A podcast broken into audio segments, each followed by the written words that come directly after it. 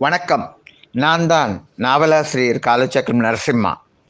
தலைக்காவேரி போன்று ஆயிரத்தி தொள்ளாயிரத்தி ஐம்பதில் கல்கி கிருஷ்ணமூர்த்தி அவர்களின் பேனா நிப்பின் நுனியில் இருந்து சிறு துளியாக புறப்பட்ட பொன்னியின் செல்வன் இன்று ஆகாச கங்கையாக ஓர் சுனாமியாக நாடெங்கும் பாய்ந்து கொண்டிருக்கிறது. எங்கும் பொன்னியின் செல்வனை பற்றி தான் பேச்சு. வருடா வருடம் புத்தக கண்காட்சியில் புயலாக வீசும் பொன்னியின் செல்வன் வர இருக்கும் திரைப்படத்தால் அகில உலக மேடையில் விவாதிக்கப்படுகிறது. பொன்னியின் செல்வன் என்று கூறும்போதே மலைப்பும் பிரமிப்பும் நம்மை ஆட்கொள்கின்றன. அமரர் கல்கியின் நினைவுகளை அற்புதமான வழிகளில் போற்றி பாதுகாத்து வருகிறது கல்கி குழுமம். அவ்வகையில் பொன்னியின் செல்வன் குறித்த குவிஸ் புரோகிராமை கல்கி குழுமம் சார்பாக திருமதி பிரியா பார்த்தசாரதி நடத்தினார். இந்த நிகழ்ச்சியில் முப்பத்தாறு பேர் கலந்து கொண்டனர். அவர்களில் நான்கு பேர் இறுதிச் சுற்றுக்கு தேர்ந்தெடுக்கப்பட்டனர். இந்த சுற்றில் வெற்றி பெற்ற மூவருக்கு வாழ்த்துக்கள் மற்றும் பரிசுகளை வழங்கிய கல்கி குழுமம் அவர்களிடம் ஒரு கேள்வியை முன்வைத்தது.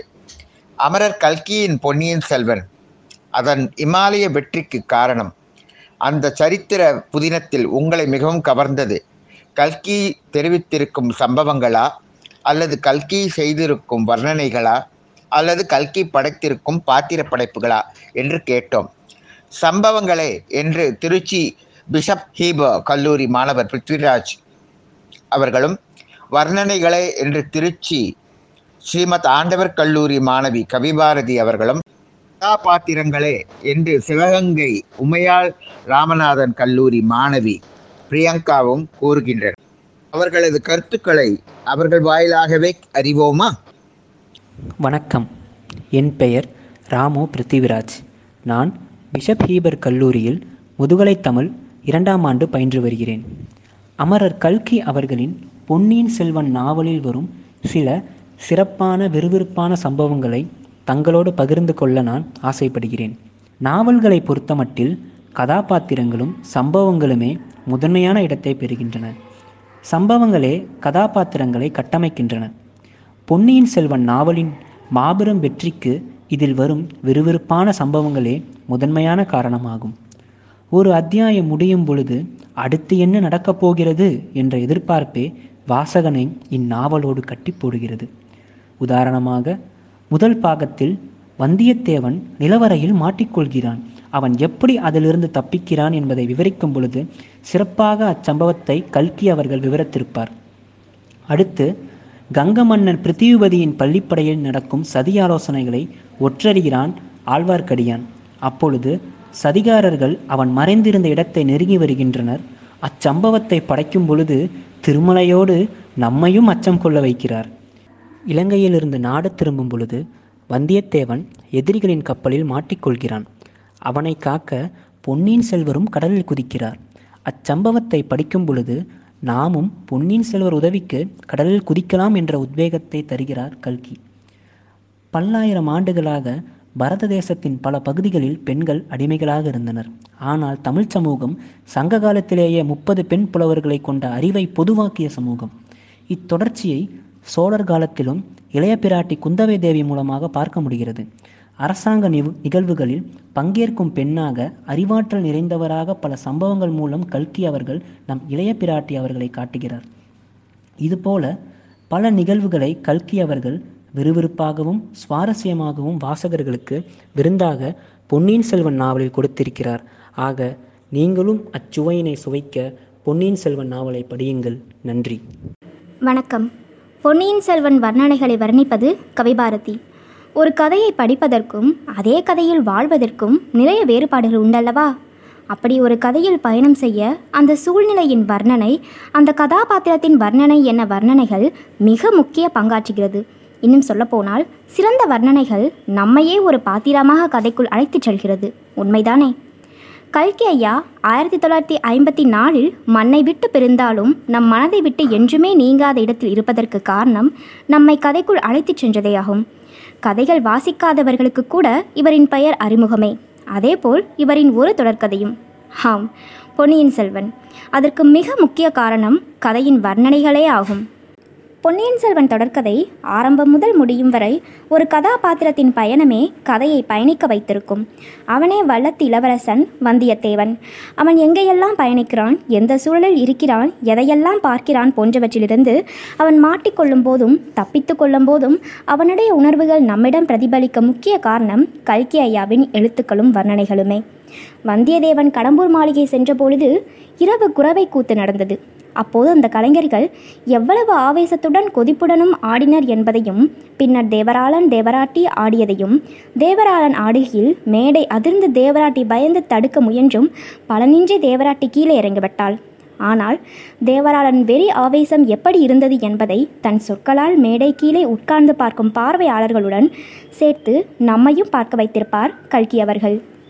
அதேபோல் இன்றிலிருந்து ஆயிரம் ஆண்டுகளுக்கு முன்பு நாம் இப்போது வாழ்ந்து கொண்டிருக்கும் இந்த இடங்கள் அப்போது எப்படி இருந்தது எவ்வளவு பசுமையாகவும் அழகாகவும் காட்சி தந்தது என்பதையும் அழகான வர்ணனைகளால் எடுத்துரைத்திருப்பார் அமரர் கல்கி அவர்கள்.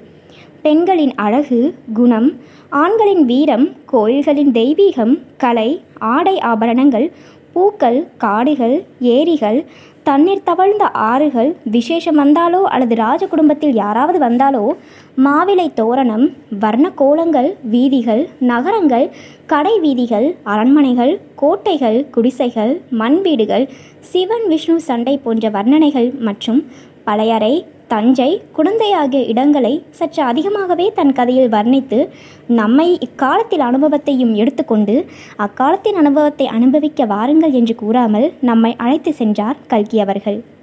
அகத்தின் அழகு முகத்தில் தெரியும். அப்படியா? இந்த பழமொழியை சந்தேகிக்க காரணம் கல்கி ஐயாவின் கதாபாத்திரங்களே. ஆம் நந்தினி. ஒரு அழகி பேரழகி. அதை பார்த்து மயங்கிய ஆட்கள் இல்லாமல் இல்லை. அவளின் நடை உடை பாவனை இடை என ஒரு பேரழகின் உருவத்தை நம் மனதில் ஓவியமாக்கிய பிறகு அவளின் லட்சியத்தை கூறிய பிறகு பழமொழி பொய்யாகியதல்லவா? இன்னொரு பாத்திரம் பழுவேட்டரர் இவரின் தோற்றம் மலைபோல் வர்ணித்து நந்தினி அருகே உருகிய மெழுகு போலும் இறுதியில் ஒரு பெரும் தியாகத்தை செய்து மனதில் நீங்கா இடம் பிடித்தவர் இவர். இப்படி ஒரு கதாபாத்திரத்தில் எதிர்பார்ப்பிற்கு மாறாக ஒரு திருப்பத்தை வைத்து படிப்பவர்களை ஆச்சரியத்தின் உச்சக்கட்டத்தில் வைப்பதற்கு மாபெரும் பங்காற்றியது அக்கதாபாத்திரத்தின் வர்ணனைகளே. வந்தியத்தேவன் நிலவரையில் மாட்டிக்கொள்ளும் போதும் நாம் வெளிச்சத்தில் இருந்தாலும் கூட அவனுடன் நாமும் இருட்டறையில் பயணித்து திகிலடைந்து வேர்த்து விறுவிறுத்து ஆபரணங்களை கண்டு ஆச்சரியப்பட்டு எலும்பு கூடை கண்டு பயந்து பலகனி வழியாக வந்த நிலவொளி அந்த விசாலமான மண்டபத்தி தோற்றத்தைக் கண்டு வந்தியத்தேவன் பிரமித்து நின்றான் என்றால் நாம் அதை காணாமல் எப்படி பிரமித்து நின்றோம்? அதேபோல் வல்லத்திலவரசன் முதன் முதலில் நந்தினியின் தோற்றத்தை முழுமையாக பார்க்கும்போது அவள் உய்யாரமாக சாய்ந்து விளக்கின் ஒளியில் அவளும் மின்னிய காட்சி மனதார பதிந்ததின் காரணம் கல்கி ஐயாவின் வர்ணிப்பேயாகும். ஆதித்த கரிகாலின் ஒரே ஒரு வசனம் நன்றினும் கொடியாள் என்ற வர்ணனை அவன் மனதின் வேதனையை நமக்கு எடுத்துரைக்கும் அல்லவா? பூங்குழலி தனது காதலர்களை வந்தியத்தேவனிடம் காண்பிக்கும் பொழுது அவனுடைய தேகத்தில் பழுத்த காய்ந்த ஒரு லட்சம் ஊசி முனைகள் துளைத்தன போன்ற வார்த்தைகள் மற்றும் கொள்ளிவாய் பிசாசுகளின் தோற்றத்தின் வர்ணனைகளும் திகிலடைய வைத்துவிட்டன. அருள்மொழிவர்மரும் வந்தியத்தேவனும் ஆழ்கடலில் சிக்கி இருவரும் தத்தளித்து தப்பிக்கும் நிகழ்வை படிப்படியாக விவரித்து கடல் நீர் அவர்களிடம் எவ்வாறெல்லாம் விளையாடியது என்பதையும் மிக உள்ளாந்து தன் சொற்களின் வெளிப்படுத்தியிருப்பார் அமரர் கல்கி அவர்கள். இது போன்ற பல இடங்களில் வர்ணனைகளை வாரி இறைத்து படிப்பவர்களை ஆட்கொண்டும் ஏன் அடிமைப்படுத்தியும் வைத்திருக்கிறார் கல்கி ஐயா. காற்றில் மெய்சிலிர்க்க வைத்து மழையில் நனைய வைத்து வெள்ளத்தில் தத்தளிக்க வைத்து இருட்டில் திகிலடைய வைத்து வெளிச்சத்தில் வந்தியத்தேவனுடன் ஒளிய வைத்து வெயிலில் வேர்க்க வைத்து கால்கள் அயர வைத்து துயரத்தில் அழுக வைத்து தியாகத்தில் கண்கலங்க வைத்து காதலில் உணர வைத்து என படிக்கும்போது தேகத்தை இங்கே வைத்து மனதையும் மதியையும் உணர்வையும் கதைக்குள் கொண்டு சென்று படிப்பவர்களை ஆட்கொண்டு வைத்ததற்கு முக்கிய காரணம் கல்கி ஐயாவின் சொற்கள். பொன்னியின் செல்வன் கதையில் அவர் இட்ட வர்ணனைகளே. நன்றி வணக்கம். தமிழுக்கும் தமிழ் மக்களுக்கும் வணக்கம். நான் பிரியங்கா தேவி. டாக்டர் உமையால் ராமநாதன் மகளிர் கல்லூரியில் படித்து வருகிறேன். பொன்னியின் செல்வன் நாவலில் மிகவும் கவர்வது கதாபாத்திரம்தான். பொன்னியின் செல்வன் நாவலில் மிகவும் கவர்வது கதாபாத்திரமே என்பதை நிரூபிக்க முழு முதற் காரணம் வந்தியத்தேவன். ஆதி அந்தமில்லா கால வெள்ளத்தில் பயணிக்க கல்கியவர்கள் அழைக்கும் கணத்திலே நாம் வந்தியத்தேவனாய் மாறிப்போகிறோம். இளமை மாறாத யதார்த்த கதாபாத்திரம். அதனாலேயே நம்மை அவனாய் மாற்றி அவனை நாமாய் மாற்றிவிட்டு போகிறான். இந்த கதையில் கரு பிடிக்காமலும் வர்ணனை பிடிக்காமலும் சம்பவங்களை பிடிக்காமலும் யாரேனும் இருந்தாலும் இருக்கலாம்.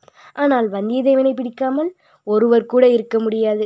துடுக்கான பேச்சும் அவனின் கற்பனா சக்தியும் நந்தினியின் மாயவலையில் மாட்டாத லாவகமும் வந்தியத்தேவனை இன்னும் இன்னும் நேசிக்க வைக்கிறது.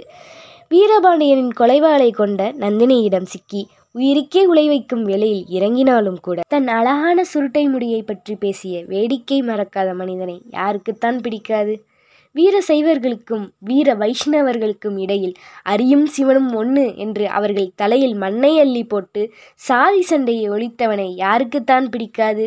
தன் நண்பன் யானையிடம் சிக்கி யமலோகம் போகாமல் தப்பிய போது திரிசங்கு லோகத்தில் தங்கிவிட்டீரே என்று குதூகலித்த வந்தியத்தேவனை யாருக்குத்தான் பிடிக்காது? தன் பேச்சாலும் செயலாலும் எல்லோரையும் கவர்ந்த வந்தியத்தேவன் ஒருபுறம் இருக்க நடுகடலில் தைரியமாக படகு விட்டு சென்று இன்றைய இளைஞர்களின் மனமென்னும் படகை கவிழ்த்து விடுகிறார் பூங்குழலி.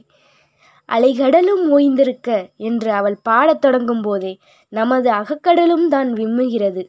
வேலுநாச்சியார் ராணி லட்சுமிபாய் போன்ற வாளேந்திய பெண்களின் கதை கேட்ட போதும் நமக்கு துடுப்பு பிடிக்கும் இந்த பெண் அசாத்திய பெண்ணாய் தோன்றுகிறாள். அடுத்தது நந்தினி.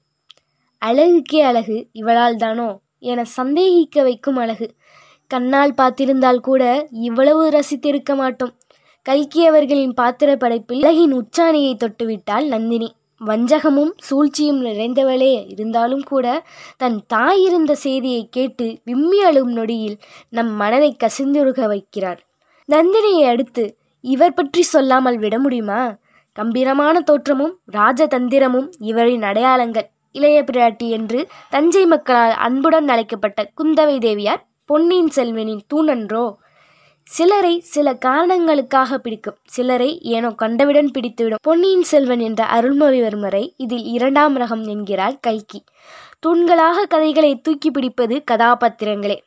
எனவே பொன்னியின் செல்வன் நாவலில் மிகவும் கவர்வது கதாபாத்திரமே என்று என் உரையை முடித்துக் கொள்கிறேன். நன்றி. பொன்னியின் செல்வன் இமாலய வெற்றிக்கு காரணம் அந்த புதினத்தில் அமரர் கல்கி செய்திருக்கும் வர்ணனைகளே என்று திருச்சி ஸ்ரீமத் ஆண்டவர் கல்லூரி மாணவி கவிபாரதி அவர்கள் கூறியுள்ளார். இல்லை இல்லை. அந்த வெற்றிக்கு காரணம் சம்பவங்களே என்று திருச்சி பிஷப் ஹீபர் கல்லூரி மாணவர் பிருத்விராஜ் அவர்கள் கூறியுள்ளார். இரண்டும் இல்லை. பொன்னியின் செல்வன் வெற்றிக்கு காரணமே அதன் கதாபாத்திரங்கள் தான் என்று சிவகங்கை உமையாள் ராமநாத கல்லூரி மாணவி பிரியங்கா அவர்கள் கூறியுள்ளார். இதற்கு தீர்ப்பை நம்மால் எப்படி கூற முடியும்?